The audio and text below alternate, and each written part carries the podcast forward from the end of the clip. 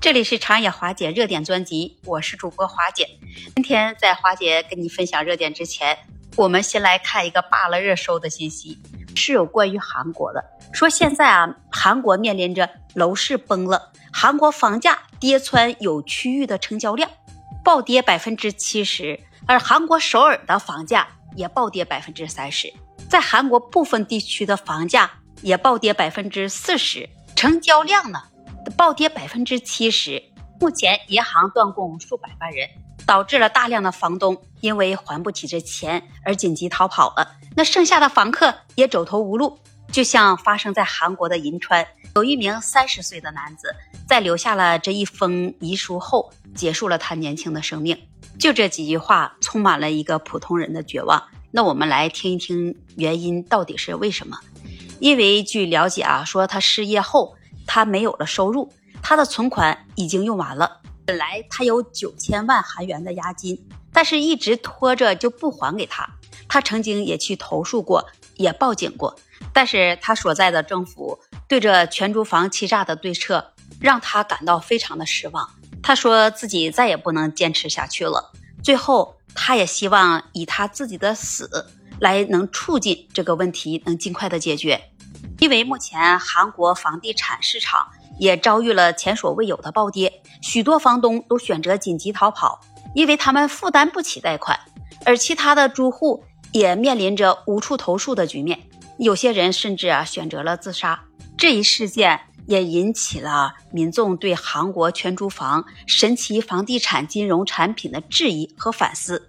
那么，韩国的全租房，它最早的诞生是因为韩国政府它限制银行为开发商和购房的需求提供贷款，以保护着出口导向的国家政策。为了满足这市场的需求，有些人就开始了自助资金的制度。这租客借给房东一笔钱，那一般的是房价的百分之五十或者是百分之八十，那这样的房子那就可以免费住了。那在两年后，这房东还钱，租客还房，这种游戏你看是很普通，但是它却掩盖了强烈的金融杠杆效应。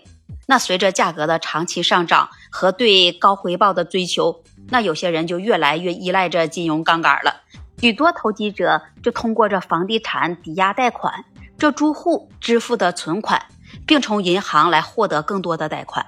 那租户呢，他不需要来买房子。也不需要支付这租金，导致了租金贷款这种美妙的金融产品。那有些人甚至申请着高额贷款来租房，然后用这笔钱来支付越来越高的存款。那在这种利益的驱动下，房价它就会呈爆炸性的增长。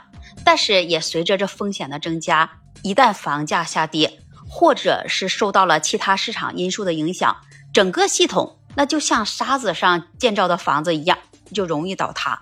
现如今，那韩国的房价不再是保持快速上涨，利率也不能继续保持低位，全租金的金融产品体系那终于是崩溃了。那这一事件对韩国来说也是一个巨大的打击，同时也给其他的国家的房地产市场也敲醒了警钟。房地产市场那是一个重要的经济指标，它的其稳定性和发展直接就影响了国民经济的健康。我们也需要反思，这种金融产品只是为了追求高回报而损害了市场的健康，所以那也要加强这市场的监管和风险的防范意识，使这房地产的投资回归健康、稳定和可持续的轨道。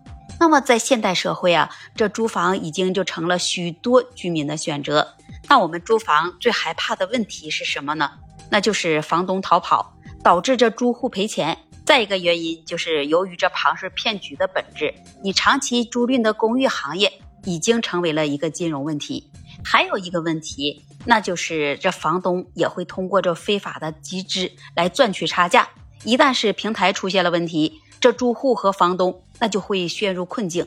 那么在韩国这个例子中，这全租房的房东他的投资那是基本是高额债务。因此，那么这些债务它就占据了韩国的 GDP 的很大一部分。当利率发生变化的时候，那么这个行业就会崩溃。在韩国，这租户存款就被视为贷款，大多户的租户就会选择长达三十六个月，那因此一旦房东逃跑了，这银行就会回收这贷款。那在这种情况下，这住户很难找到偿还贷款的方法。如果是在我们国内呢，它长期租赁公寓行业也有类似的风险。那如果你经营不善或者是流动性不足，你有一些企业可能就会面临着这债务的风险，甚至破产并且逃跑。那这也将给租户能带来巨大的风险和损失。对于那些绝望的住户来说，他们可能就会选择死亡来结束他们的痛苦。